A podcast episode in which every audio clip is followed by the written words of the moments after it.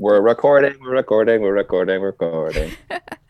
Uh, hi everyone. I'm Harper, I'm Jonathan. and this is Hawkeyes.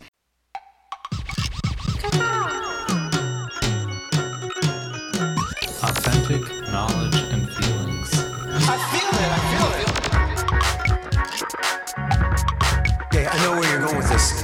You want a little clip that makes everybody laugh and feel good. You know what I mean? Instead, it's like, whoa. But I'm really not funny. No, no, no, no.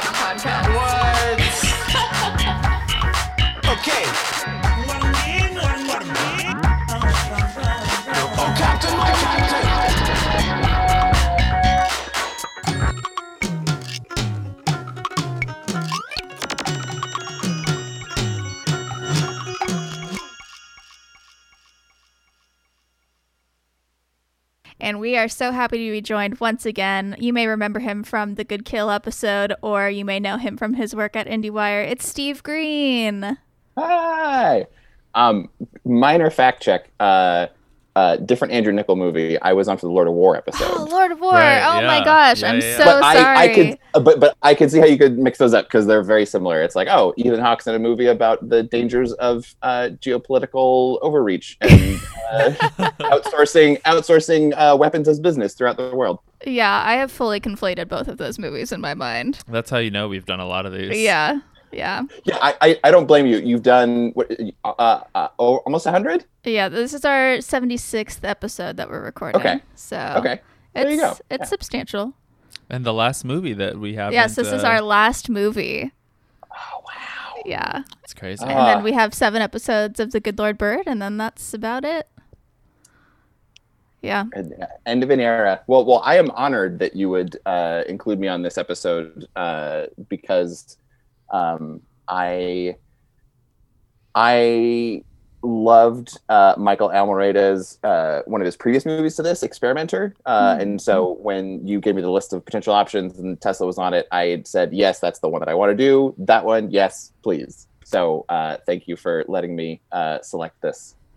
Nice. Yeah, I haven't seen Experimenter. It is on my watch list, my very, very long watch list on Letterboxd. Uh, Oh, are there are there a lot of movies? Yeah, there are so many movies out there, um, and I think almost every single one of them is on my list. Um, but yeah. I have because you know we've done mm, two, three Almereyda, three maybe Almereyda films.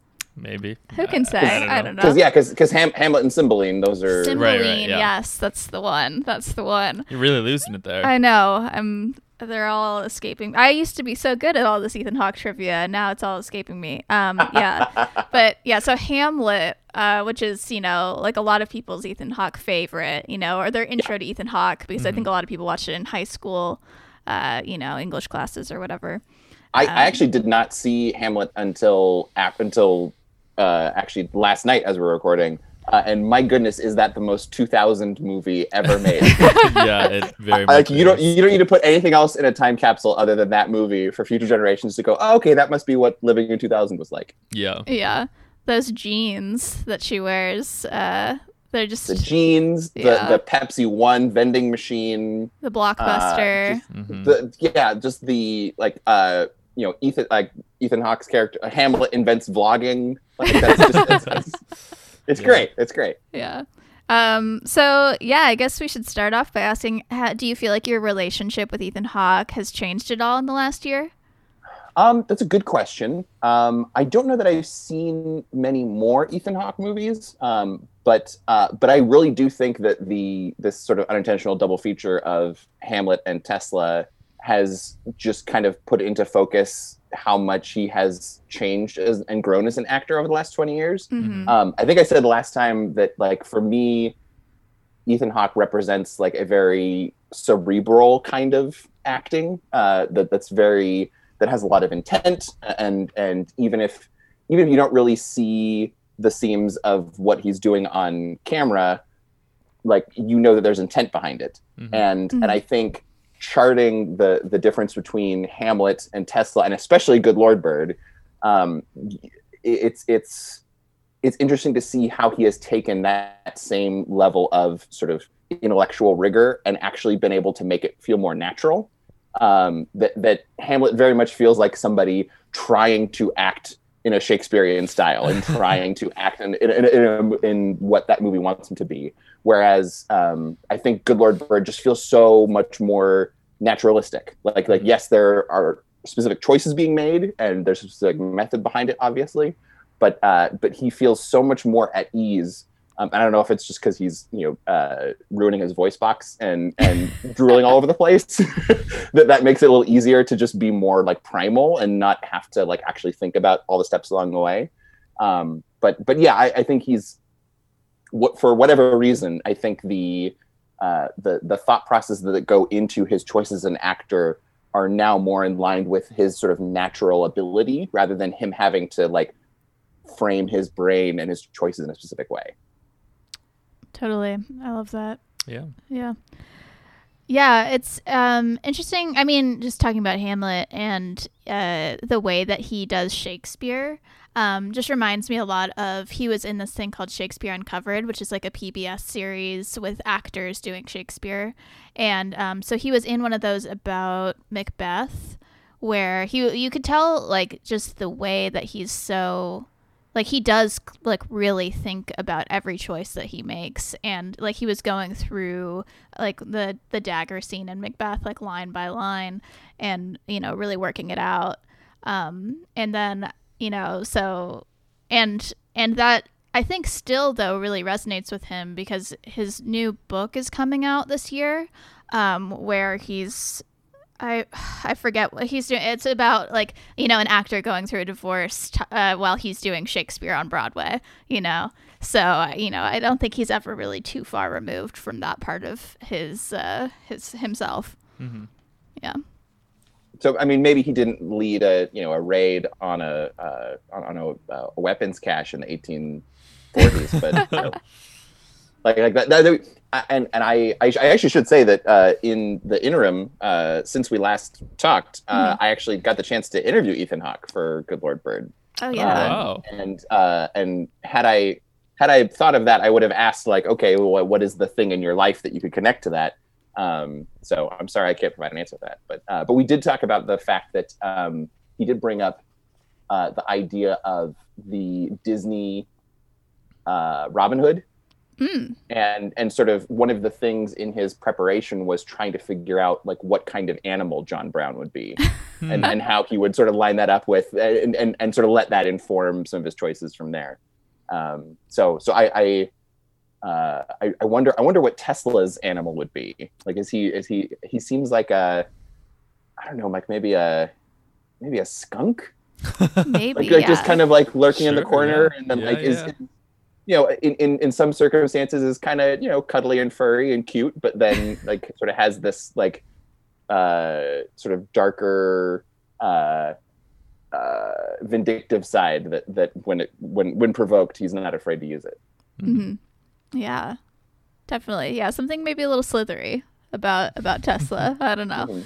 Um, yeah, oh, that's interesting. Disney Robin Hood, though. I feel like you told me about that when you talked to him. But um, uh, we had been talking recently. I forget with who, but about like whether we thought he showed Disney movies to his kids. because he we does- know he's real big on like Buster Keaton. He has talked about like you know showing the, like classics like that to his kids. But uh, yeah, I, he's, he seems for sure like a Looney Tunes guy. Like he's got that sort of like subversive, chaotic energy to where he'd be like, yeah, the, the my secretly my hero is like Daffy Duck or something. hmm hmm yeah. That's funny. Well, cool. Should we get into Tesla? Sure. Let's sure, please. Yeah. Let me, let me wait quick. Let me get on my roller skates. Uh, and Uh, yeah, let's grab those ice cream cones. Um, so we saw Tesla at a drive-in in August. Yes. oh Yeah. wow! That was fun. We went to Mission Tiki, um, which is a bit of a drive from here, but worth it, I think. Yeah. It's a fun time to go out there. But what a what a great movie for that atmosphere, like because it's got that sort of weird like mixing of modern day and past and and sort of breaking the fourth wall thing. Like that seems like like a drive-in would kind of almost be perfect.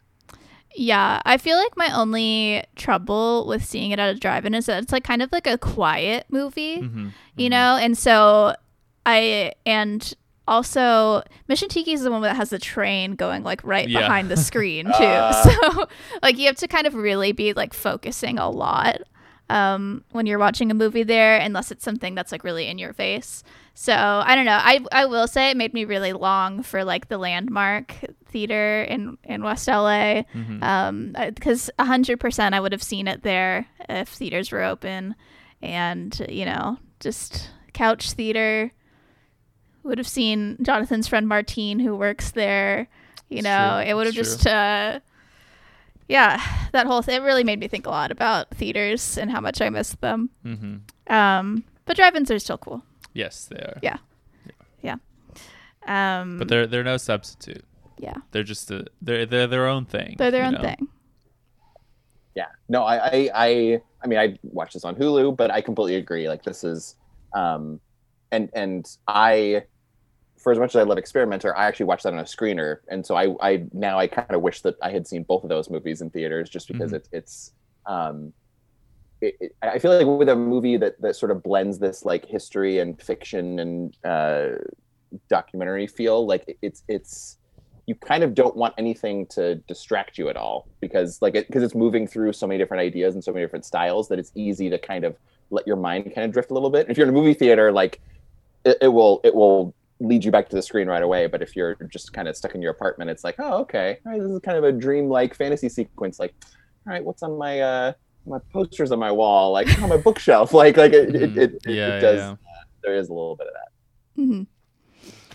Um, and so yeah, and so you watched this for the first time recently, right?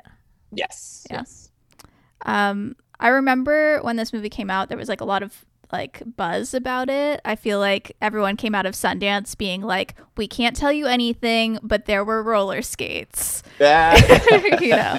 Um, and ice cream cones yeah. Um, I was very like tuned in because by that point, you know, we were like halfway through the podcast when this movie ca- when the Sundance was happening, and I was very tuned in to every like I had my Ethan Hawke Google alert going. I was always paying attention to everything. Um, so I was really anticipating this movie all year. Um, well when when when i was on uh at the end of 2019 i remember like in your news roundup that was the first thing you mentioned was like oh tesla's going to be at sundance it's part of the lineup they officially announced it so, so this is a fun little full circle Mhm. yeah. Yeah. We've we've done a full year of Ethan Hawke, and um, yeah, I mean, I hope we can have you on again next year. We're gonna stop for a while, but it'll be fun to have you on again next year because he's going to do like five movies coming out in Yeah. 2021. so, uh, yeah. It's nonstop. yeah, yeah maybe maybe we can do that one in person that would be that would be Ugh. fun yeah. It's the dream. Fingers crossed. Um, so yeah, so let's talk about it. The roller skating is how the movie starts out. We Yeah. see, um, I called them EH squared, Ethan Hawke and Eve Hewson. Uh, they're they're roller skating around a little like uh, I don't know what you would call that in the middle of a building, but it's outdoor. You know, An atrium Lost? yeah, yeah, like an atrium. Um, yeah, and uh, so she's she's really like the narrator telling the story. Um, she's Anne Morgan, who's the daughter of J.P. Morgan, Mhm. um, and uh, it's it's interesting her relationship to Tesla. They're kind of like s- not quite romantic. they're, they're Um, kindred they're kindred spirits mhm, Yeah. who don't necessarily like consummate it anyway i guess Yeah. Yeah. Um, but we cut from that that skating to nine years earlier in like a very dark scene with uh, Kyle MacLachlan as Edison, and uh, he and Tesla, uh, played by Ethan Hawke, is there, um, and Edison is telling this story, this like depressing story about like a childhood friend that drowned uh, when he was when he was young, um, and it's a it's a very but then we come it turns into this very tense exchange between Tesla and Edison, played by Ethan Hawke and Kyle MacLachlan, who uh, we've seen together before. Yes. It's been a while. It's been a while. Rich in love. Yeah, Rich in Love and also Hamlet. Hamlet, they were actually on screen together. right, right, right. Um, and then before that was Rich in Love, where I don't think they were ever on screen together. They were just in the same movie. Yeah, I think you're probably right. Have you seen that? Uh, i have not but in listening to the hamlet episode i now know that that is only available on dvd yes. uh, we have it if you ever want to borrow. it. but um, yeah. So this is not their first time working together, and you can tell. I feel like you can really tell they have this this chemistry on screen together that that works super well for these characters that are like kind of combative in a s- like mildly humorous way. Mhm.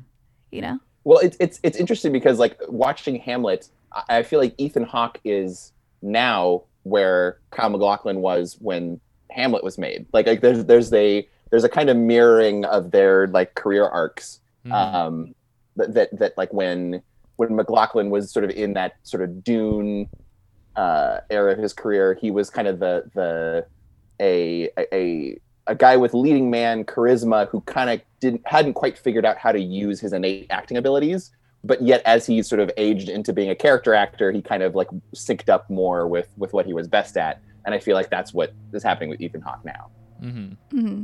True. True. yeah so it's, it's it's fun to see the two of their, their energies back and forth um, when they're now both at a period where they're kind of like right in the their respective pockets of who they are as actors hmm hmm Yeah. Yeah. Um, we don't get to see them on screen together a lot in this movie, but I do think it always works. And um, there's a. Yeah, so after that first confrontation, then it turns into this other thing where.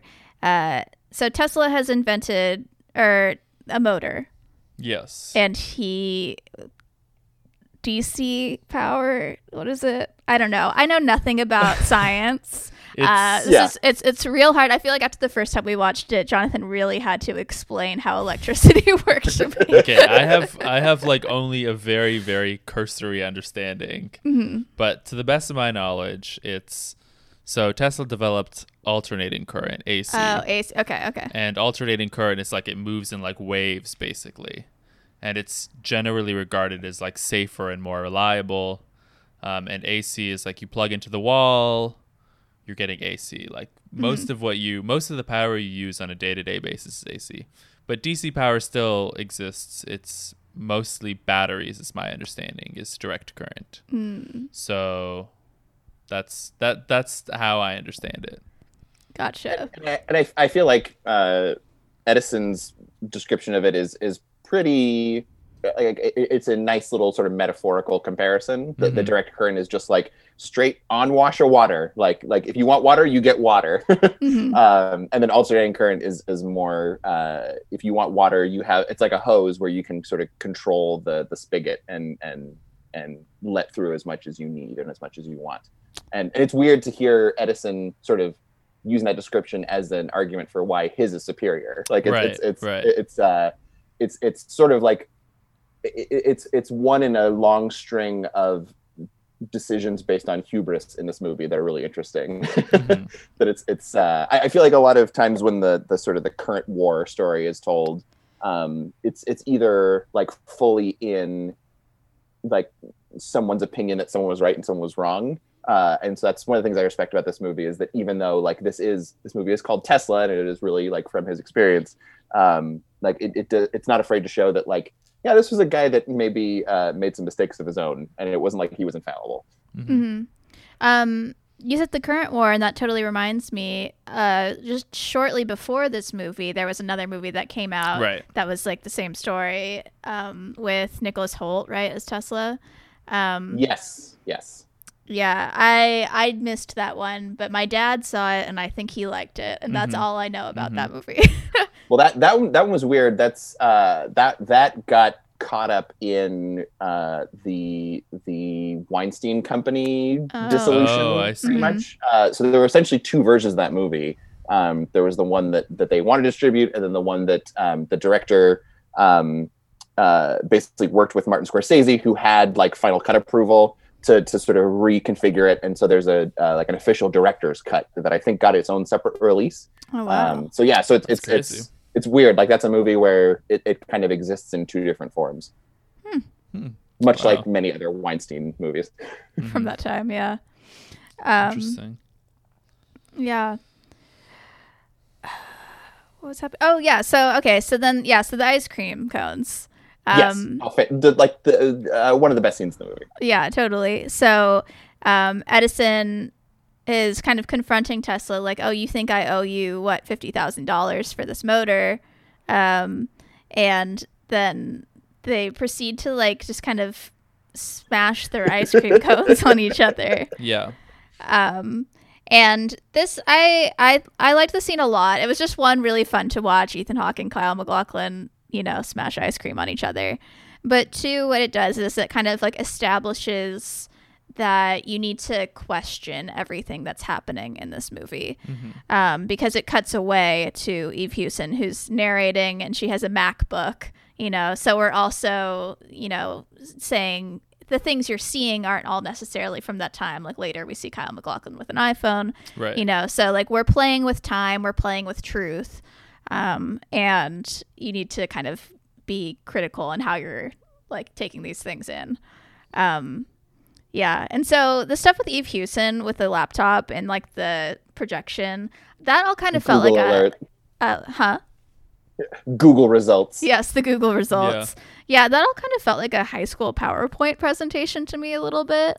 Like just bit. the way that she's, you know, saying, uh, this is this this player in history, and when you Google him, this is what comes up, and then this is this other player in history, and if you Google him, this is what comes up. Um, you know, just Yeah, I- really it- serving us the facts there. it, it, it definitely has that Adam McKay Big Short feel to it. Um, but but I actually in reading some interviews with Michael Almereyda, uh, he sort of acknowledged that uh, like he was kind of drawing a little bit from Drunk History. Oh, Um, okay. Not necessarily consciously like I'm gonna make a movie this way, but Right. it, it was it was something that he he didn't shy away from those comparisons, and whether it was sort of conscious or uh, or whether it was something that he was just kind of uh, uh, using as a sort of a spiritual inspiration, like that was I think that that he acknowledged that's sort of part of what guided his approach to this because it's, it's a little it's a little different than experimenter even though they um, they sort of take uh, similar approaches to kind of melding the idea of of subject as narrator and you're sort of questioning whether what you're seeing actually happened and you're sort of unpacking myth versus legend versus truth. And um, so so yes this is this is this was not like uncharted territory for him but definitely using uh, Anne Morgan as the the narrator is is uh, is I think it's an interesting choice to use her as the narrator, even if her part in it isn't necessarily used in the most efficient way.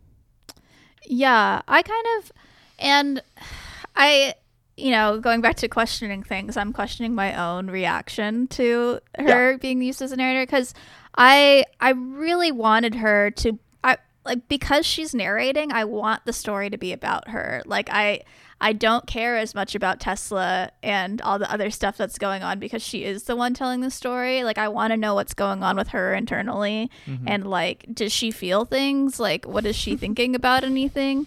And she really is just presenting it to us mostly. Um and until the end where she kind of reveals more of her, you know, emotion there. But Yeah, you know but then is that then i have to think like is that really necessary? Like is it because she's like a female okay like because she's a woman that i want to know about what she's feeling? Like is that like what's you know i feel like there's a lot to unpack there. Um I, I think I may have like a, bit of an answer there for you. Uh, from what I understand, this was um, that that the idea of making a Tesla movie is something that Almereyda has been wanting to do for like 30 years. Um, he wrote it as a spec script, which kind of got him into the the business originally at the in the early 90s. Um, but uh, it, it seems like in those first drafts, um, the the Anne Morgan parts were not really as prominently featured, and that the that those sections were more something that he added on as the years went by, as he tinkered with it, as he was preparing to actually make the script. Um, and and I think he said in one interview that it, it was sort of a an acknowledgement of him discovering more about Tesla as a person and and finding out more about how the part that she played in it made it more sense to sort of have her be the vehicle to deliver that information. So if it seems like it's tacked on, it kind of is. Uh, And and uh, I, I I agree. It would be it would be nice to have a little bit more of her in it. But I think that's I think that's true of pretty much everybody in this movie. Like I would I kind of want I kind of want more of their individual stories rather than like just uh, what we see through Tesla, Tesla as like a prism. Mm-hmm. hmm Yeah, and because I was kind of like watching this and longing for something just like just like a touch more like narrative, right? Um Yeah. I it made me think of kind of the flip side of that, which is um, radioactive, I think, uh, with um, Rosamund Pike as Marie Curie. And that one, I, I watched that and I was like, oh, I wish there was more of this like glowing dance sequence. Like, I wish it had a little bit more, you know. So I don't know. I feel like my what I want is something between Tesla and radioactive in a science uh, And- biopic. Yeah, and, and I will say, uh, at the risk of just invoking this at every single turn while talking about this movie, um, I think that mid ground that you're looking for is Experimenter. Uh, Oh, okay. like that, that, that's a movie I love, and I, I really, it, it's one of my favorite movies of the 2010s, and I really think it is one of the best biopics ever made because it, it really finds that sweet spot between both those things you're talking about, of, of like actually considering the, the sort of the reality that that person lived in, juggling the like what we know about them and what we think we know about them and then that sort of like upper fantasy tier of of sort of uh putting on some some sort of fantastical layers that, that make it like a visual cinematic experience too Who is it about? uh stanley milgram uh who is sort of famous in psychology circles for um, in the in the 50s conducting a series of experiments where two people were sent into a room one person behind uh, sort of a, a, a divider um, there were in these experiments there'd be two people there'd be a, a teacher and a learner uh, and through a series of like uh, prompts the teacher would ask the learner to provide certain information. If they got the question right um, it was fine. If they got the question wrong they would be asked to administer a series of electrical shocks. Uh huh. Yeah. yeah and and so so the, the more they got wrong the the more intense the shocks got the people admit uh, sort of giving the shocks didn't know that it wasn't real Mm-hmm. um, Right. but but the experiment found that people were willing to follow orders and keep going even as they got into the shock range with voltage that could conceivably kill somebody Oof. and so it was sort of an experiment that showed that like people were capable of horrible things if they were uh, sort of programmed to follow orders And we have some idea of what the electric shock range that could kill someone is, because that's do. addressed in this movie. In Tesla. yeah yeah Yeah.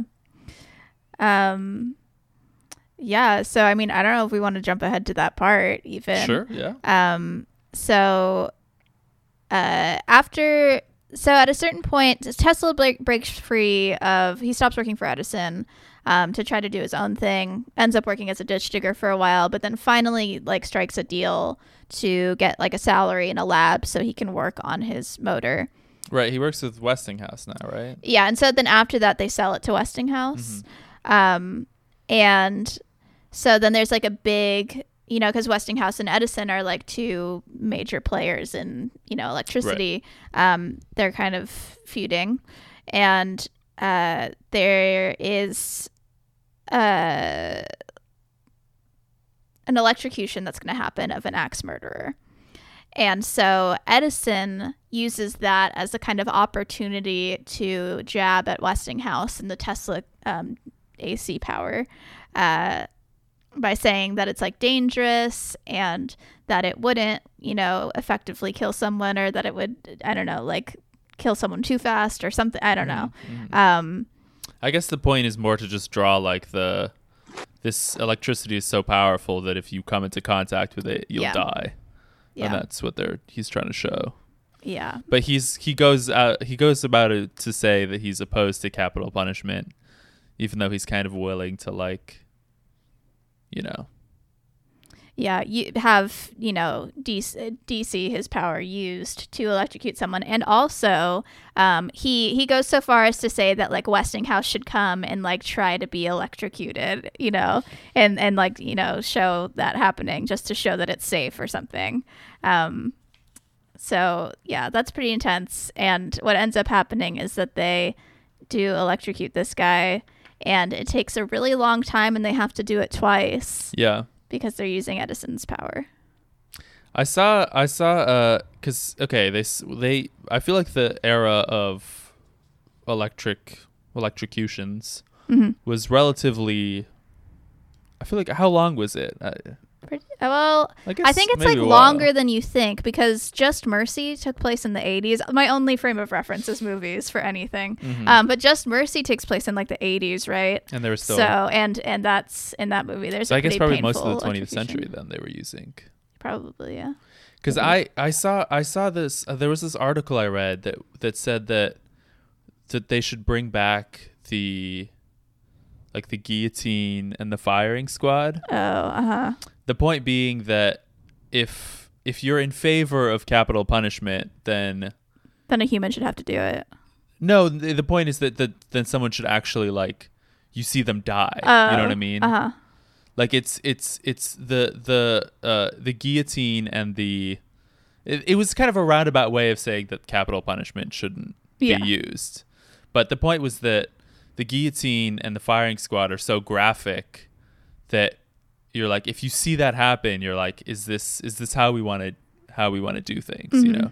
Because the with the lethal injection you're kind of deluding yourself into thinking it's like more humane. But we Yeah. already know that there are plenty of instances where like the because it's it's supposed to work like it's like three doses or something like that and the mm-hmm. first one like puts you to sleep and the second one or whatever. And then there's plenty of stories where like the first one doesn't work and then the person is suffering and then you know so eh, you know i mean really like at the end of the day like the most the most hu- well, probably the most humane way to go is like either like a firing squad you know? Well, and this was this was a conversation that they that like in the day uh, around the like the first official state electrocution they were having, uh, even just like what to call it because like electrocution was a word that they basically invented for right.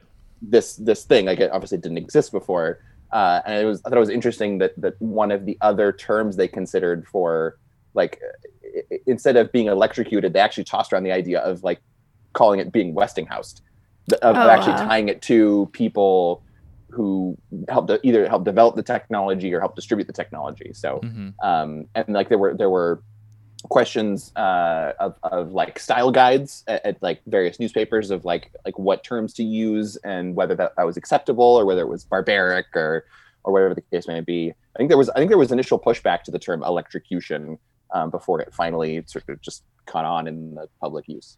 Mm-hmm. Wow.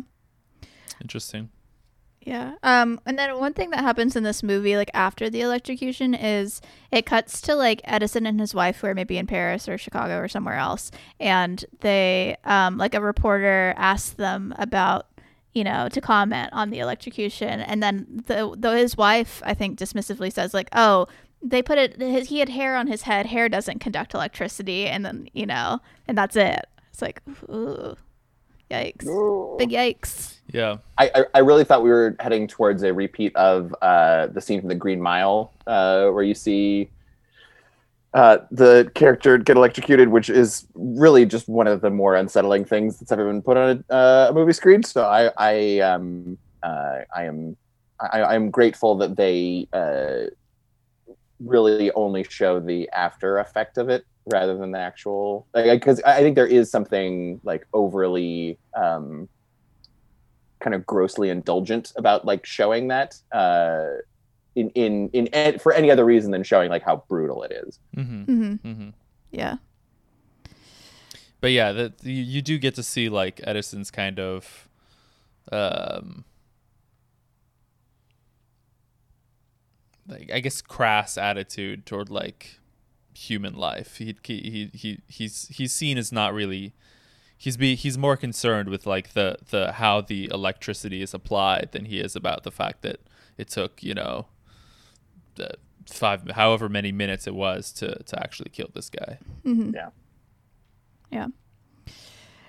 Um. Oh, yeah. And then the other interesting way that this was framed was it kind of cuts back and forth between the electrocution and then this kind of um, demonstration that Tesla is doing of Mhm. uh, of his uh, power with like He's these doing lights. little light show, He's- yeah. yeah. he's, Yeah. he's, he's he's he's doing the uh like air traffic control like Yeah, the guys on the runway yeah. like doing the lights uh no that but that that i mean that looks incredible. Yeah, I, Uh, like like like fluor- fluorescent bulbs have never looked as cool as they do when like Ethan Hawke is just like wielding them around.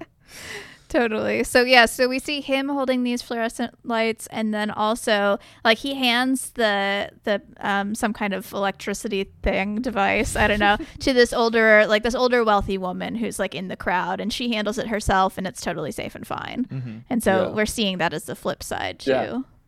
uh, what happens to the electrocution. Right. Um, which which is kind of cool for two reasons. Like one is like that's a fun little mirror to like when when the Tesla character enters in the Prestige, mm, and he mhm. hands him the the light bulb, and it's like, oh, see, like you're lighting up, uh, you're lighting up the bulb. And two, I I think that's Lois Smith playing the um the old woman who is the star of Marjorie Prime, another Mike Almereyda movie. Like he has this like really cool like uh like sort of troupe of actors and actresses that he uses for a lot of his movies. So a lot of people that are in Hamlet are in this. Um, like I think one of the guys that he talks to uh, at the very beginning when he's working for Edison is the guy who played Horatio in, Oh, in okay. Hamlet. And so so it, it's it's it's fun like seeing all these people who have been in like his other movies kind of pop up in different scenes here and there. mhm. Nice. Yeah, around this time we also see someone who's from the Ethan Hawke cinematic universe. Um, Josh Hamilton Right, appears. yeah. uh, you know, this is like our fifth Josh Hamilton yeah, movie. He's, He's, he's just he's just always, there, and yeah. he didn't even really do a lot in this movie. He had maybe like two or three lines the whole time. He's just there with his like his little glasses, his little turn of the century glasses, and his little Mm-hmm. curls. you Um, get to read the paper. That's you know he does read the paper, yeah. Um, so that was fun. It's always fun to see him. I like that he he and Ethan Hawke are just hanging out all the time. Mm-hmm. That's and I love that for them. Um so yeah, shortly after this we get another like not true scene where Edison and Tesla like meet at the Chicago Chicago World Fair, but they it doesn't actually happen. But it's this scene, this kind of you know fantasy sequence where Tesla meets with uh, Edison, and Edison says, "Oh, good job. Sorry. you know, I'll give you a job. You can do whatever you want, and I'll I'll just you know let you do it." Um, and and then- and nothing and nothing else of note happens in that scene whatsoever. It just plays very normally, and everything comes, turns out exactly how you expect. um no so there's uh also a what does he call it? Like it's like a, a moving picture box. Yeah, yeah, yeah. kinetoscope or something. Um so ethan hawke like looks into that and then there's like a little moving picture thing. And then also um, we see Kyle MacLachlan. He walks over to the bar to get a light for his cigar, and he pulls out his iPhone, yeah. which is It's great. It's it's great. It's great, A- a- and I, I like that that there's a purpose to it. It's not just cheeky. Um, like it just it also kind of underlines the idea that um, that these two men were kind of in different social strata. That that uh, that Edison is the kind of guy who. Uh, like he had enough money that if if an iPhone existed, like he would have been able to buy one, and and so that it's it's and it's a nice little commentary on um, not just like blurring the lines between present and past. Like it, it's actually showing like the division between like Edison and Tesla as like sort of where they were in society, which I think is Right, and it's also a reminder that the technology that he's using, this anachronistic technology or the Mac or any Yeah. of that stuff is we have today is largely because of the innovations of that time. So Yeah. Yeah. And then it also ties into, you know, later in the movie, as Tesla moves beyond just the motor, he has bigger and bigger ideas, which are essentially cell phones mm-hmm. and smartphones. Mm-hmm. You know, that's mm-hmm. essentially his his concept. But he's just so many it's so many generations removed between what he what exists already to what he's envisioning. You know, that there's just no way to get to that point from where he is with no one else who can like see his idea. You know? Um Ethan Hawke's Hamlet invented vlogging. Ethan Hawke's Tesla invented cell phones. Like the guy, the guy's a the guy's a visionary. He is. absolutely. Um. Oh man, and then something happens that's just so brutal to me. Uh, contract law. Um, Westinghouse. Westinghouse says uh, to Tesla, like, listen, you know, if we keep this part of your contract that says that we owe you royalties every time uh, AC power is used, we're going to go bankrupt. We can't do anything. We won't be able to support any of your future projects. Like, you know, we, so what do you say? We just uh, don't respect this contract anymore. And Tesla rips it up. Yeah. Uh, Also, it's Jim Gaffigan. oh, yeah, it's Jim Gaffigan. He's. I don't think about. he's Westinghouse. I think he's like his lawyer or something. No, I think that. He's no, Westinghouse. he, he is. He is He is Westinghouse? Westinghouse. Oh, yeah, okay. yeah, yeah, Yeah. yeah, And and again, Gaffigan is incredible an experimenter. So if you if if, if you uh, Hmm. if you watch this and thought like I want more of Jim Gaffigan as a historical figure delivering like a really good like grounded dramatic performance, like yeah, that's that's uh, again like that's that's something for your watch list. Cool. Mm-hmm. Yeah, my, my mom's a big fan of that Jim Gaffigan, the sitcom that he does, is it, where it's like Mhm. about his family and all Yep. of his children. I watched one episode that really stressed me out where he was because I, I used to be like a summer camp after school counselor and so I, I know what it's like to be responsible for a group of children. And he there's like an episode where he takes like his like eight kids or whatever to the museum and he loses one of them. Oh, and no. it was just uh That's funny. yeah. Um, but I liked Jim Gaffigan, and I liked him from uh, back in the day. He was on My Boys, which was a Mhm. TBS show that I liked a lot. Uh, Very funny. yeah, great show, great cast. TBS, TBS. Oh yeah, TBS, very funny. having having not seen him in too many other dramatic things that I can think of, Yeah. I, I was still not surprised at all that he was like, you know, a capable dramatic actor. Like he just kind of Yeah, just he kind of exudes that like there's a side to him that he can do that. totally. Um,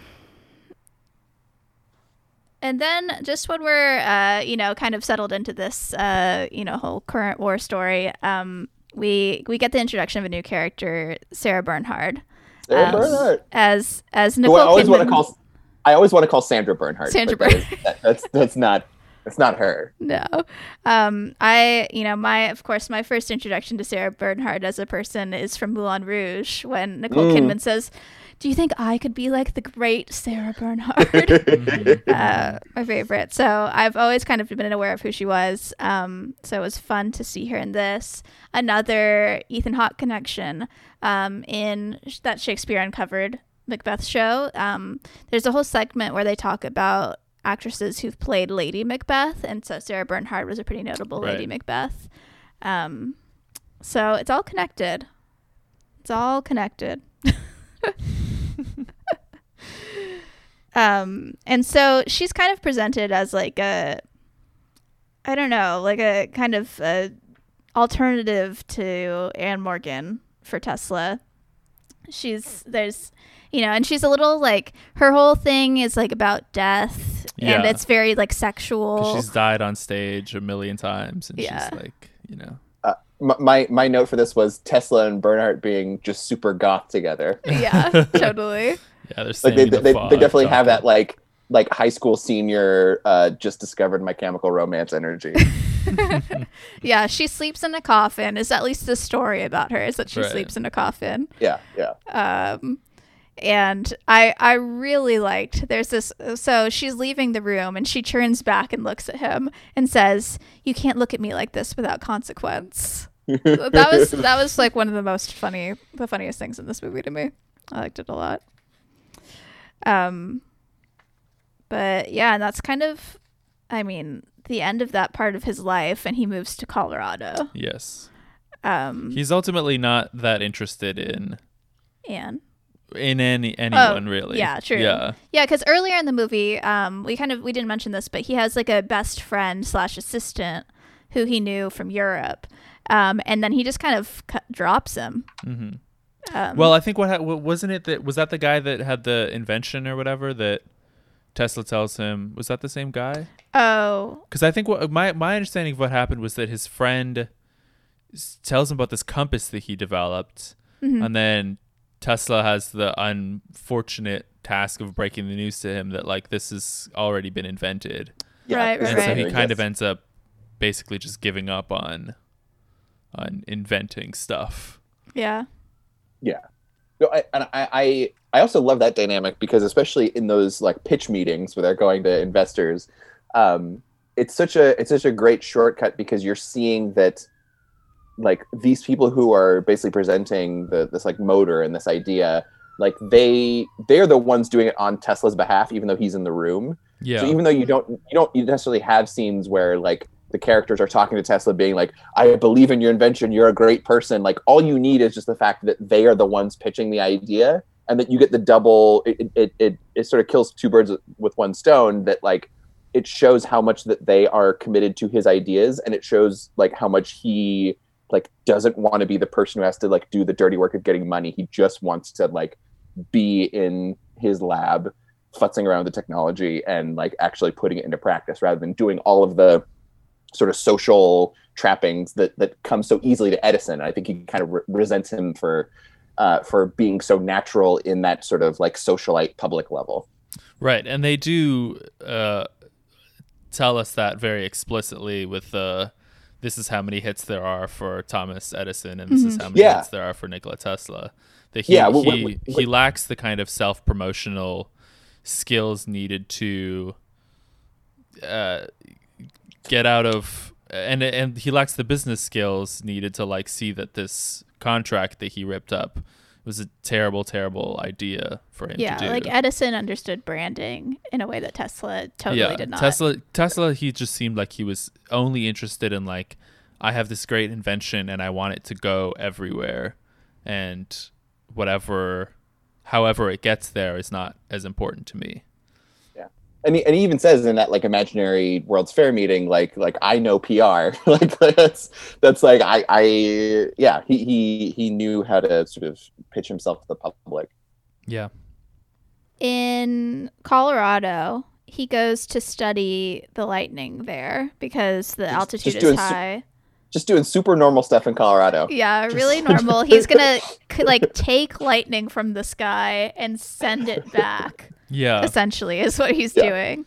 This this part is visually very kind of interesting because it's like it's the whole thing. He's like standing in front of this painted backdrop, and they're not like they're not pretending it's not a backdrop. It's like very obviously that he's standing in front of like a screen or a backdrop, and it's it's kind of an interesting way to have a different visual and also I guess save money when you're filming. Yeah.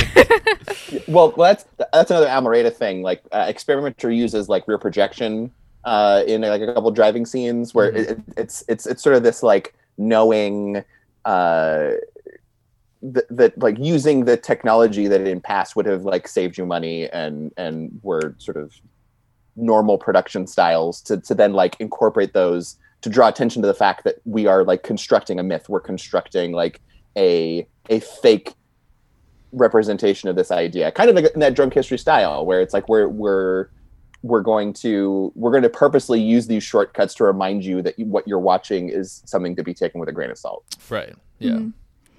Yeah, what's kind of interesting about that too is like rear projection. I remember learning about that like in a Hitchcock class that I took, you Mhm. know, where we watched all of his movies and that was just all we did. Um, but uh, you know, I remember thinking it was so impressive because the rear projection combined the way he managed to do it combined with like the technology of the time, like the the way it looked on film, it actually ends up looking very realistic. I feel like, Yeah. and then but when you're doing it on, I assume this was on digital. You know, uh, like it it has a totally different effect because it does not look remotely real at all. You know, the the image is too crisp for it to look real. Um, so you're like way more aware of what you know of all of the components of creating the movie um, than you would have been, you know, with like an older movie that used the same technology. It's interesting.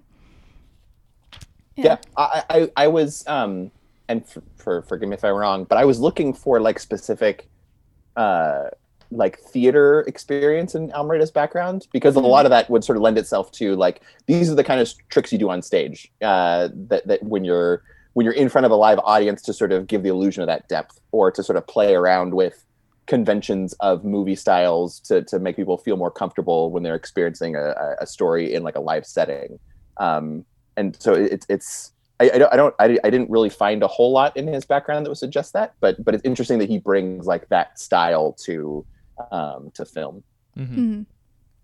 So, oh yeah, so the thing he makes is called a Tesla coil. Now. Yes. Mhm. Right. Um, and uh, my note was I don't know how science works, but he's like taking the lightning and sending it back up or something. Um, and yeah, what that I've I've seen a Tesla coil because they have one at um. The at, Griffith uh, Observatory. Yeah, at the obser- observatory. Yeah, yeah, yeah. And one of my favorite places in the world. yes, I miss it terribly. Um, Mm. but I don't understand what it's. Does it have a function, or does it just look cool? Like, what is it supposed to do? Do you know what a Tesla well- coil is for? I thought it was send. He was trying to. He said he was trying to rip a hole in the sky by sending Right, the right, lightning back right. up. So I assume that's what it's a directional thing Uh-huh. that uh, points, you know, electricity back where it came from. Mm-hmm. But I don't I- know. I'm I'm pretty sure he intended it to have a like an actual pragmatic function. Uh, I think the idea was that because they talk about how Edison has like specific electricity companies around the country. Um, I think like Tesla's vision was for each neighborhood to have its own Tesla coil Mm-hmm. and and to have it be like this sort of energy distribution system that would be efficient and would sort of take the the AC principles that he was working with and actually like sort of project it on a on a sort of mass scale right. um, but but I think like this, like what you see in in in his sort of Colorado days is him like developing this technology, and I think that's um, the, the sort of sending lightning back is is is sort of a description, like sort of a, a poetic description of what he's trying to do, I guess. mm-hmm. hmm And what he ends up doing though is like taking out the power for the entire city Yeah. that he's in. um, so that when he gets back to the hotel, everything's candlelit and very moody, and Sarah Bernhardt is there waiting for him because she's visiting Mhm. him uh, while she's on tour. And there's one there's one the moment I love in that Tesla coil sequence is them like hammering the sign before they go in to actually test it, the Mhm. keep out sign. Mm-hmm. um because again like I, that's one of the things that i love about um about how Almereyda makes movies uh he's super indulgent in some places but in other places he's just very economical in just getting across an idea with just like a single image and a single shot like you don't need three minutes of prep of them like describing how dangerous it is like like the the groundwork has already been laid to where like all you do is just have one person hammering in that sign to let let you know a this is dangerous b like the, their facial expressions is how they're thinking of it and c they don't want anybody else to to sort of know what they're doing Mm-hmm. Yeah. So, oh, the thing that Sarah Bernhardt did remind me of weirdly was The Greatest Showman. Yeah. Did you think of that too? Yeah, I did. Yeah. Yeah, because I mean, she's like a you know essentially like a redheaded temptress Yeah. of at the turn of the century. Right. Yeah. You know, so it's hard not to think about that. Um, and yeah, so she they have this whole nothing happens between them, right? I kind of zoned out during I don't part, think anything does. No. No, yeah, I don't think. Like I said, I don't think Tesla was especially interested in yeah. any of that stuff. Yeah, and she invites him to a show, and then at the end, she comes out and she's looking for him, and he's not there. Mm-hmm. Um, cause and he's back at he's working with the with the Tesla coil, you know. he's, he's trying to talk to mars Yeah, yeah. Yes. So yeah, he so he essentially he comes up with wireless communication. He did, like this is an idea that he has, and um, he gets J.P. Morgan to invest. Um, and he gets she says it's like the equivalent of like four million dollars today, I think, right? Insane. Um, so uh, he's working on it, but he's so determined to like get to the biggest uh, concept that he has that he can't like do any of the smaller things that would lead up to it. So someone else manages to send a message across the English Channel before he's ever done anything. You know. Right. Um, and of course, it's like using his patents, but still, he hasn't done it. Um, and then yeah, he thinks he's received Martian signals, and you know, Anne points out like, "Are you sure that's not just this other, you know, Marconi, this other guy? Right, like, yeah. you're sure you're not picking up his signals?" And he's like, "No, it's, you know, alien life is probable." uh, he says it's a statistical certainty which is definitely in the running Yeah. for my most ethan hawke line of, of this Yeah. Um and then yeah, and that made me think of um David Bowie, you know, played Tesla in The Prestige. Mm-hmm. Yeah. That's the name of that movie. The Prestige, another movie that had a very similar movie come out at the same time, The Illusionist. Yes, that's true. That's true. Um, also a good movie. also a good movie. Yeah, I never saw The Illusionist. so- I, it's Paul Giamatti and like Jessica Biel. Uh, but yeah, I remember liking that one. is, is is Hartnett the other guy in that? Maybe I don't remember the third person, but We'll find it. I you gotta know. Um eh, da- da- da- also the the animated movie, the 2010 animated movie, the French. Uh, oh, it's it's Norton. That's it. It's Edward Ed Norton. Norton. Okay. Mm. Uh, yeah, there's an, there's an animated movie from 2010, uh, a French movie called The Illusionist, which is uh, uh, even better. Oh, nice. Wow. Um, yeah. So impossible not to think about David Bowie's Tesla when Ethan Oh, yeah, Hawke's Tesla is here talking about Martians. Mm-hmm, You know. That's true. That's true. Yeah. Um, I don't really remember the Prestige that well. I Did- what? How did you guys of- feel about that movie and David Bowie in it? I remember liking it, but I watched it so long ago that I don't remember. I, I don't even really remember David Bowie in it. I remember I- he's like there's pigeons, right? Yeah, I, I actually I actually went back and found uh, there is a video on YouTube where someone has just like edited together all the uh, Tesla scenes from the Prestige. Uh, his entrance in that movie is just it's great. Like he's walking out of a Tesla coil and and and again, yeah, basically does that thing where he hands uh, Hugh Jackman's character the light bulb and the light bulb goes off and sort of explains that like all you need to power that is the energy that runs through you and electricity that runs through you. So Mm-hmm. um, yeah, it- it's it's great. I I have not I've not seen that whole movie in probably a decade, but uh, I have I have very fond I have fond feelings for it. Yeah, same. There's some there's some crazy stuff going on in that one. Yeah, yeah. Mm. Some, some and, and another an- yeah an- another fun movie about like embracing the idea that like can you really trust what you see Right, and and yeah. and refra- reframing what you've already seen and sort of that cinematic misdirection of of when you're when you're in the hands of a good sort of visual artist who knows how to manipulate your attention a lot of things can get uh um things can sneak up on you because you're not you're you're looking in, in a place where you're not sort of expecting Mhm. hmm And also, how could we know if things are going backwards or forwards because of Tenet? Am I right?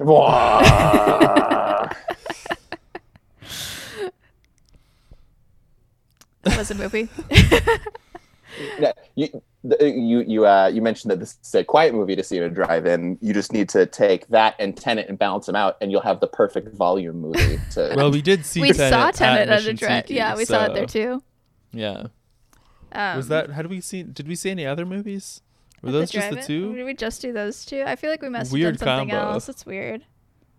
Yeah, I guess maybe that's it. Yeah, I can't really think of anything else. The only two movies of 2020. Yeah, that's it. They're the most important movies, Tesla and Tenet. Yeah. Those Um, those five those five-letter T movies. That's that's pretty much all you need. I think so. What is Tesla backwards? Alset. Al Alset. Yeah, that's nothing. um in okay so this scene so he's just really failing a lot with this whole experiment and um he has one of my favorite lines of the movie i don't know if this is the most ethan hawke but i just really liked it he's writing to jp morgan and he says there has hardly been a night that my pillow has not been bathed in tears yeah, it's very dramatic. It's very dramatic. i loved it a lot Sarah, Sarah Bernhardt is is is wearing off on him. He's really embracing just the like sad boy bangs in front of his eyes, like. But yeah, when, when he shows up to in that sec that last Mhm. the that last tennis scene, like he looks like enervated. He looks like he is like pale. He's gaunt. He's uh like you can tell that he has gone through a lot and and that he's really feeling the effects of it. totally I also love the idea of writing your investor saying my pillow is bathed with tears. Okay, man. Uh, yeah Yeah, put put that in your uh in your next like Patreon email. Um yeah so he he doesn't get any more money from jp morgan and um then he goes on to do a dramatic karaoke version of everybody wants to rule the world Mm-hmm. It's yeah.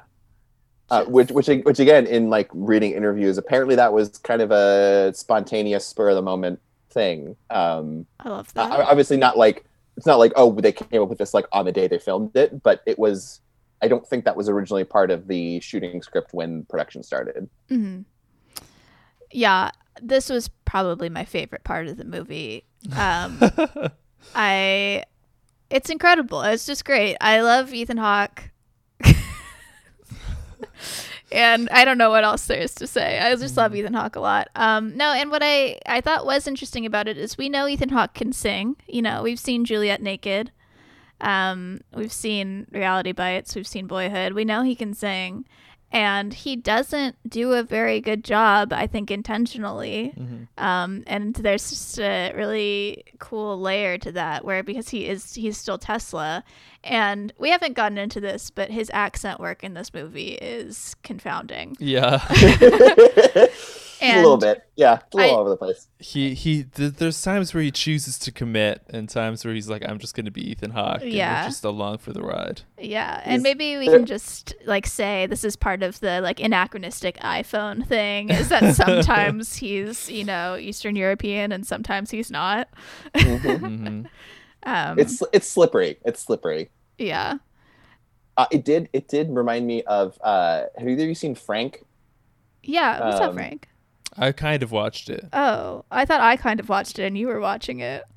Well, we both kind of watched Frank, I guess. The one with oh with no, the giant head, Michael Fassbender.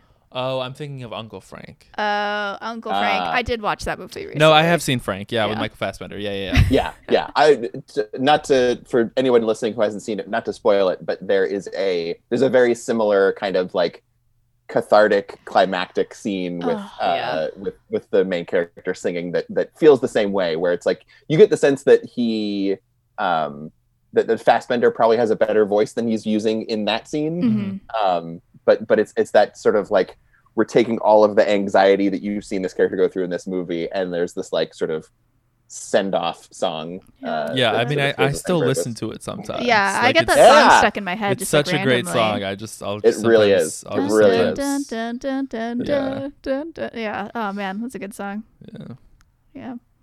Yeah. Um. Yeah. So yeah, I just I I liked the look of this scene too, with it kind of like the you know really orange sun in the background, and then it fades into like an iPod commercial from the two Yeah. from the two thousands, and I was I was trying to figure out what it reminded me of, and yes, that that that is exactly it. Yeah. Um, and then it's uh, you know that ends, and um, we get Eve Hewson again, uh, telling us that Tesla dies um, destitute in New York at 87, but 2,000 people show up to his funeral. And he outlives the rest of them, though. Yes, he outlives them all. yeah. Yeah. I think I, I think maybe my favorite scene was maybe the tennis scene, Uh, uh-huh. which we didn't get too into, but he shows up basically to ask Morgan for more money, and he's just so like dismissive of him. And I don't. I just thought that um, that scene was so interesting because he's like. He he you it makes you almost sympathetic or I don't know he because he just says like no one who's showed up to talk to me in 30 years has wanted anything other than money. Which was kind of like uh, damn dude. And then that's what he wants too. He wants money. But you're like you you, you feel for him because you're like well give it to him. He's got some cool ideas even though they're crazy. And he's just like talking about his ideas through the fence even though like they've gone back to their game and just Mhm. like damn dude Yeah. Which like the, uh, and also a great sound moment where you hear the tennis ball up against a chain link fence, and I was just thinking like, is that is that what that fence? I guess that's what that fence would have sounded like. It's not like they're making out of like that much different material than they would be like now, but Mhm. but it was just like uh, uh, it kind of goes to the accent thing where it's like any any detail in this movie once you've kind of blurred those lines you can kind of explain away like oh okay well that's we're just trying to give them the feel of like playing on a you know a central park tennis court i don't know yeah yeah Mhm. yeah Now i was thinking about that too i was like with with chain link did they really have fences like that like i was i was wondering about that too Yeah. I don't know. who knows Who knows? But does it really matter? no I don't think so. yeah Um, So my most Ethan Hawke line that I have here is kind of from towards the beginning. He says he's talking about his motor with the investors. He says uh, that motor will do the work of the world. It will set men free. And I was like, That's mine too. Solid. Nice. Solid. yeah, Yep. Yeah. Uh, and and by the way, I did look it up. Uh, chain link fencing was invented in 1844. So Oh. Wow. looks like that's that's a uh, that's a valid valid inclusion. Great. nice. Um, Jonathan, did you did you already say your most Ethan Hawke line? No, I'm gonna go with you guys. Oh, okay, great. we're all we're all in agreement. Yeah, it was it was between that or alien life is a statistical certainty. That was the those are the those are the two contenders. Yeah. Um, uh, I guess just like two other things since they didn't come up like while we were talking about them. Uh, one is the first time J.P. Morgan comes on screen for like a second and a half. I was thinking it was Michael Stuhlbarg, and I got really really excited. Uh, and and no no offense to the the actor who plays him, but uh, it it just had me thinking of a an alternate movie where no, J.P. be Morgan plays a little bit more of a part, and it's Michael Stuhlbarg. Mhm. that would be so good if it was him. Um, He's great. The other thing is uh, this this continues um, one of the uh, one of the most dependable uh, uh, rules in all of Hollywood. That is, if uh, James Urbaniak shows up in the project, like you know it's going to be good. Um, uh, he's uh, um, Anne Morgan's uncle, I guess. So I, gu- I guess he's J- J.P. Morgan's brother, I guess, um, or he's related somehow. But um, when they're in those pitch meetings, he's the he's the guy who basically is like, "Oh yeah, no, this is great. You're you're gonna take over the world. Like like let's let's let's do this." yeah. Um, but uh, Urbaniak Or is great. he's- Uh, Anne Morgan's friend's uncle. I think that's he's a what, friend's yeah, uncle. Okay, friend's that's that's okay. Yeah. Okay. There's there's a lot of people yeah. who we meet briefly. I was just I was just distracted that it was him and just like really excited that he was. That I'm I'm sad that he's only in that one scene. I was waiting for him to sort of come back at the end and be like, you know what, Tesla, you're right. Let's give you even more money. Yeah. That should have been. They should have done an alternate ending where he, you know, gets all the money and invents the iPhone in like, you know, Shoots Hitler. 1940. Yeah. Yeah. Oh Um, man. Yeah. Okay. Well, Jonathan, do you have something you'd like to share with us? Sure. It's time for a hawk fact. Steve, would you like to make a hawk noise? Ah! Beautiful. Great. And the arms. So good. Just for us. Just for us. Just not for for, the listeners. Yeah. Okay. Well, uh, Tesla was. This is completely omitted from the movie, but Tesla was uh, known for his relationship with a pigeon who visited his window one time, and I don't know. They were very fond of each other, I suppose. Tesla described this pigeon as like, you know, the love of his life. hmm That, that's Um, why he didn't. That's why he didn't care about Anne Morgan or Sarah Bernhardt. It's Yeah. just- Yeah. he already had someone. yeah. Um, and so I was uh, looking into the relationship between pigeons and hawks, and uh, this is not too surprising. But um, some cities use falconry as a way to Oh, pigeon population control. yes, well, not not necessarily population control, but as uh, scarecrows almost like deterrence from them for gathering in certain places. Mm, gotcha. Um, and they uh, the thing is though is that you have to use them uh, constantly because otherwise they'll the the birds will you know pigeons or seagulls will just forget and come back to wherever it is. So you have to have like a regular presence of hawks or falcons um, as a deterrent. Um, but apparently, falconry has been used to keep birds away from airports and landfill sites for a long time. And apparently, uh, studies have suggested that it's more effective than some of like the more modern solutions, which involve using like fireworks or like certain noises, because eventually, like seagulls and pigeons will kind of just adapt to that and recognize that it's not a threat and just decide to ignore it, whereas they cannot overcome their like innate uh, uh, uh, natural desire to avoid a hawk or a falcon. Ooh. Um, but the thing is, is that you you it's not it's not really a way to like you can't use you couldn't get enough hawks to like control an entire city or something like that. They usually use it for like very specific locations. So actually, it's like I, I was. This is from BBC. So they mentioned like the Scottish Parliament, uh, like some other uh, f- famous locations, the Houses of Parliament, where they don't want birds to congregate. But you have to you have to bring the bird out. You have to bring the hawk out. Um, like I said, like on a regular enough basis. Otherwise, they're just gonna forget, and they don't have they don't have like a they can't sense when a hawk is around. You know, you have to actually fly them around, and so that they can see it, and then they'll kind of scatter. And I'm kind of I assume it's just as a way to get them to like fly away. I don't think they're necessarily using them to like actually Hunt. uh, Yeah. yeah, because I, I think if, if they're using them in like these very public places, I don't imagine that they want, you know, tourists to see like a hawk swoop down and decimate a pigeon. Um, but that that's there you go. To this day, they're still using uh, hawks as uh, to keep pigeons away, which I'm sure Ethan Hawke Tesla wouldn't have wouldn't have appreciated because he had a was more than just a pigeon. Yeah. And uh,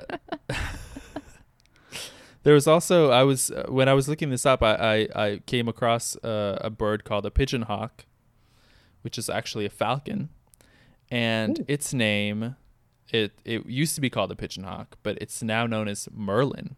Whoa. Yeah, so this bird is just called Merlin. That's a cool bird name. Yeah.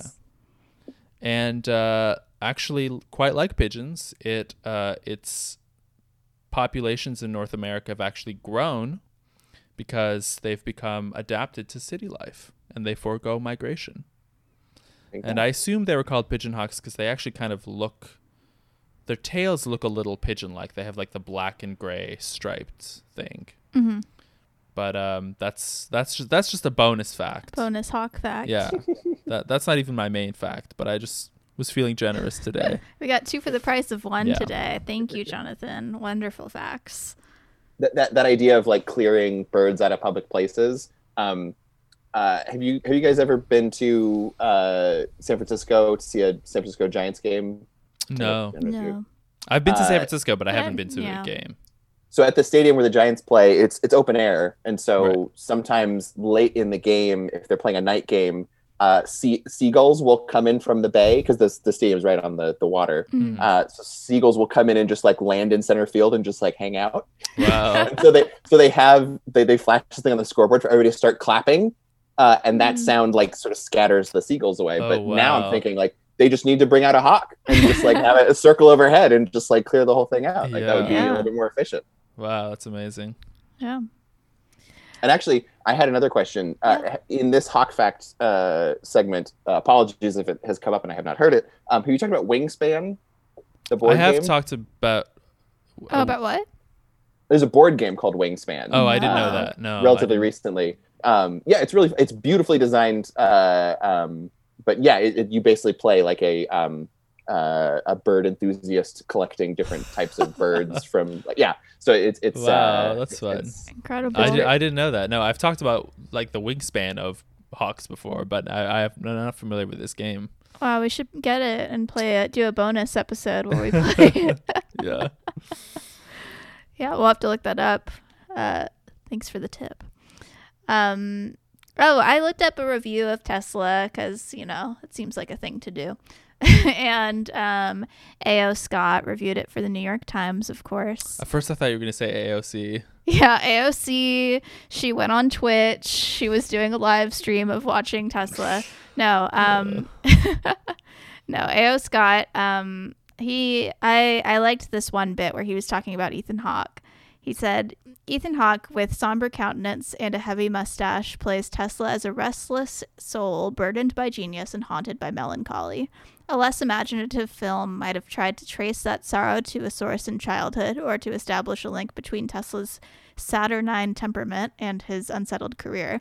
But the character in Hawke's quietly magnetic performance is neither a heroic visionary nor a tragic hero. He's a mood. He's a mood. That's mood. Wow. accurate, accurate. Yeah. It's true. He's very moody. Yeah. There's a lot of feelings about electricity. Mm-hmm. He does.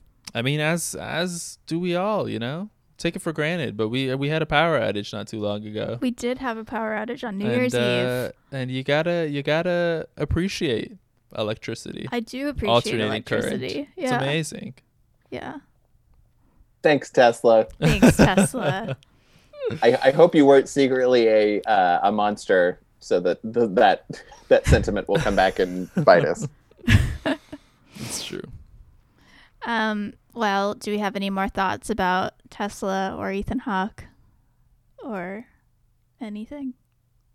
Um, I, I like I like the uh, um, I, I I forgot to check to see if it was an actual song or not, um, or if it was just music they made for the sequence. But as um, as they enter, um, oh, the little disco electro. Oh, yeah, yeah. yeah, Yeah, yeah, yeah. yeah, That yeah. was, One- that one was of my- fun. one of my favorite little uh, anachronisms because because it, it it's uh, it catches you by surprise because because you're you're you're just not expecting it um, but then very quickly it, it feels so natural uh, and i don't know if that's just because you're being primed to accept those things as the movie goes on Mhm. or if it just really does work well with that that mood and that lighting mm-hmm. Yeah. That was very fun. Yeah. I like that. Well, yeah, this movie. You, I feel like you've made me appreciate this movie more in this conversation. I had kind of middling feelings about it, to be quite honest. Um, but yeah, no, I I definitely like appreciate a lot of the ideas that this movie Mhm. had, Mm-hmm. um, mm-hmm. and the look of it. I liked the look of it a lot.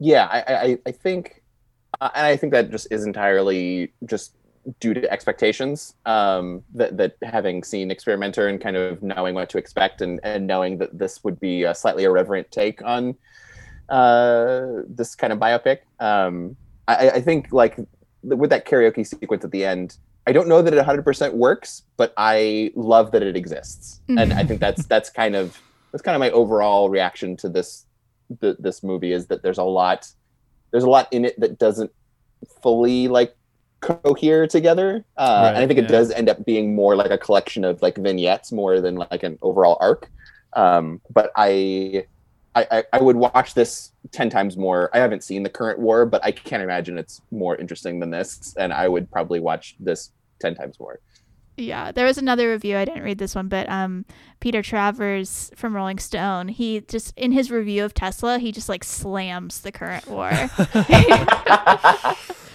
it's uh, it was very funny. Wow. Yeah. Um, cool. Well, I've been Harper. You can find me on the internet at harping about on Instagram, Twitter, and Letterboxd. And something I've been enjoying outside of Ethan Hawke is the Supermarket Sweep reboot with Leslie Jones. Uh, we've just been binging it the last couple days, and it's been great. Um, it's so fun, and I my my 2021 goal, should it be safe, is to get on Supermarket Sweep. That's what I want. you go That's did, my. did you watch the original Yeah, so we have um we have an antenna here. We've never had cable and I you know, and I went a whole year without internet. Um so like I only had this antenna. That was like my only source of media was like an antenna and a DVD player and whatever DVDs I had. So like we there's a channel uh it's 13-2. Um it's called Mhm. Buzzr and uh, it plays all the old game shows Yeah. and for a long time that was like one of my mains Buzzr and like ion that channel that shows the procedural Uh-huh. cop dramas Mhm. yeah those Uh-huh. were my two main sources of entertainment for like a full year so i've watched i've watched a good amount of supermarket sweep oh yeah what, what were what were some of your other like go-to classic game shows Oh, i love match game it's very Oh, yeah. fun yep um yep recently they've been showing a lot of um i don't Concentration. Yeah, the Trebek show. yeah Yeah. the trebek show that's fun Yeah. Also, unsurprisingly, like a kind of like slightly nerdier take on yeah the game show because it because there there's there's a thinking element to it like that you also get in Jeopardy with concentration where it's like you're part of it's the matching but then you also have some other things that you have to There's matching, and then you're solving like a like a riddle. Yeah, yeah, underneath yeah. the matching. Yeah, yeah yeah. So that's fun. Um, what else? I don't know. I feel like we I've there's so many shows on that channel. yes there are Yeah. I don't know. We love game shows. Game shows are fun. Yeah, and we watched um great. recently Big Fat Quiz of the Year. You know, we like the, we like our British Oh. game shows too. Yep. Um, Yep. There was a eight out of ten cats does countdown Christmas episode that we watched recently. Um, I, ju- I, I, I love how incomparable incomprehensible that is to anybody listening who like doesn't know what that is like just the concept the phrase 8 out of 10 cats does countdown christmas show that's such a mad libs like description that Yes. like uh yeah. trying to explain that to somebody who was not familiar with the concept of british panel shows is, uh, I, that's As I was not too long ago. Yeah, I like think- I remember you talking about eight out of ten cats this countdown I'm like that. this is not. That's not a sentence. That doesn't. That doesn't mean anything. Yeah. But now, but it's, I get it's it. like it's like the sentence is just buffalo eight times it's Yeah, just like exactly, it- yeah. it- yeah it's just it's words it's uh, yeah Yeah, definitely. I think I probably well, when I was in high school, I was a big fan of Nevermind the Buzzcocks, which is like the music, the panel show. Yeah. Mm-hmm. And so, and then shortly after that, I watched IT Crowd. And so then I think, you know, my YouTube algorithms aligned Mhm. so that I started watching 8 out of 10 Cats Does Countdown. yeah Yeah. nice. Um, Jonathan, where can the people find you and what have you been enjoying? Okay, you could find me on Instagram and Letterboxd at John Savaletta. And a thing I've been enjoying, uh, I'm also gonna go with Supermarket Swipe. Yes, when you hear the beep. Think of how much fun you could be having on. Supermarket Supermarket sweep. yeah, ABC should truly be paying us at this point. Um, yeah, yeah. Well, I'm glad you're also enjoying Supermarket Sweep. Yeah, it's Yeah. fun. Um, it's it's it's the the concept uh, uh, the the way the show is done today compared with how it's done before it's almost unchanged it's almost Yeah. entirely unchanged but except that you get like some you, there's a little emoji thing and then you get like some new products that we're familiar with Yeah. but that actually makes a big difference because watching the OG supermarket sweep Mm-hmm. I there are so many things, a, a lot of clues that I cannot solve because I just don't because know I what those simply products have are. never heard of like these products that were like household names at that time, Mhm. and I'm like, this is meaningless to me. Yeah. The other thing that they've kind of done away with in the new show is the um the the uh quiz part where the trivia part where they ask how much everything is is worth. Oh yeah, um yeah. they don't have that in the new show, which I think is because I was reading I you know, went down a supermarket sweep rabbit hole that they in on the old show they used like the like the local price, so like the Los Angeles price of products and people would come on the show and expect like their average, you know, whatever Midwest price and it oh, was totally different.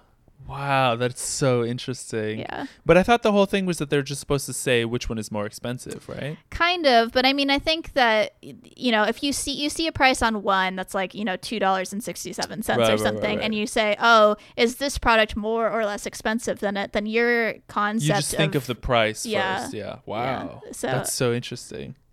to, uh, for me, I feel like that's why they probably got rid of it, but I don't know. Yeah. Yeah, and it probably it probably dates it less that's true. it probably makes it easier to then syndicate it if if, if it gets popular hmm I hope so. There's only ten episodes right now, but I hope they filmed more of it and that they do a second season. i haven't watched it are, are the hams really important in this one too They're Yeah. turkey, frozen turkeys. Turkey. There's, Frozen turkey, there's a yeah, bunch of yeah. different meat, you know. yeah, yeah, Yeah. I remember that was like the big thing that like in the old version it was like you just first thing you make a beeline for the meat section and you just load up an entire cart with like ham and turkey. yeah. Although I think the personal shopping list, I feel like that's a new thing. No, the personal he did the it- personal shop. he did? list, yeah, Okay. Yeah. Um, and then also, oh, the big thing now, though, the big strategy if you're gonna go on supermarket sweep is like go straight for. There's like a section with like Yeti, um, you know, like the uh, water bottles, tumblers, yeah, yeah, and coolers, the, yeah. like, Yeah, coolers and all coolers that stuff, and water yeah. bottles. Yeah, so just that's the first move that. And I think they also have like cast iron skillets in Yeah, that yeah. aisle as well. So Oh, there's, okay. There's a lot of high ticket items in there. yeah, we've been talking a lot about strategy. and we've got we've gotten to a point now where like we're criticizing people's Yeah. because there was a guy that ran and he grabbed like the the big tubs of like the Maxwell House coffee. And it's like those aren't worth anything. yeah, they're they're big, but they don't cost a lot. They're like five bucks each. You Yeah. know? yeah. You got to go for that thirty-five dollar honey. Yeah. Apparently, apparently. Oh, okay. We've gotten totally sidetracked. uh, where can the people find you, and what have you been enjoying outside of Ethan Hawke? And do you have anything else you'd like to plug? Yeah, on, on Twitter, I am at Steve Bruin, uh, B R U I N. Uh, still trying to get my first and last name as my handle. Uh, it is Man, a- I know. I it is remember that from last year. It, it, it is a journey that has lasted uh, now over 13 years. So I, I, Oof. I you know, we'll we'll see we'll see if it's if it's a recurring thing next year. Um, uh, Instagram, uh, Steve is green. Uh, it's green with an e on the end of green. Um, the thing that I'm really enjoying uh, right now is All Creatures Great and Small. Uh, Oh, it is a um, adaptation of the James Herriot memoir um, that's sort of been a classic for anyone uh, who has children who want to be a veterinarian when they grow up. Um, uh, so uh, this is a, a new TV version that they made uh, for British TV that's now airing uh, on PBS as part of Masterpiece.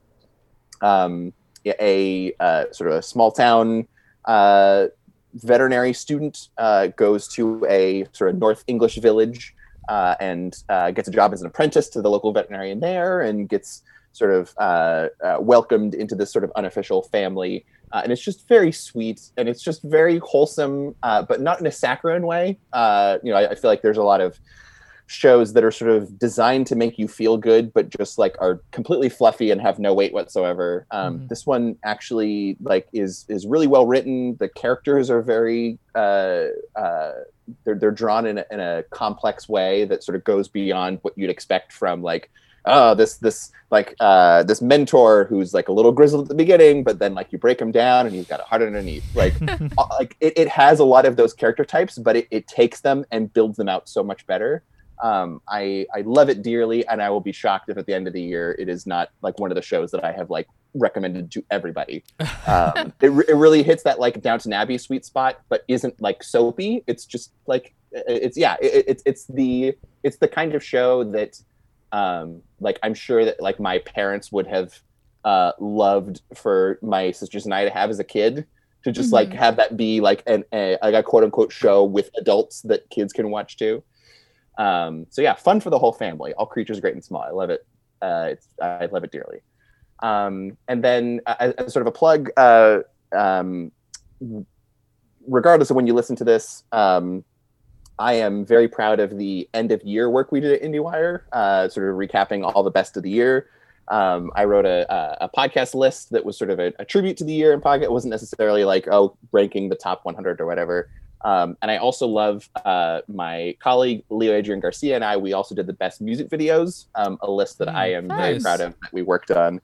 Um, but yeah, there's there's tons of great stuff from the film and TV teams, um, and with a with a few other sort of wild card topics thrown in. So I, I uh, there are few things in this world that I love more than end of year lists, and I think that whether you're listening to this in February or June or 2023, uh, go back and read those, and I think you'll uh, you'll get a lot out of it. Awesome. nice. Yeah, I, I yeah, I like checking out your podcast lists, so I'm I'm excited to read that. Um okay, well, Steve, thank you so much for joining us again. It was a blast to talk hawk with you once more. Ah, this is Um, a it's a delight. I'm I'm very sad we can't take a selfie in front of the Christmas tree, uh, but uh, I I am I'm I'm I'm having my fingers crossed that uh, we'll uh, whether it's on this podcast or in some other context, we'll uh, you know we'll get to do that again sometime soon. yeah, Absolutely. and Jonathan will hold the laptop lovingly in his arms, and we will take a selfie in front of the tree. Still, that we can put Okay. Great. Great.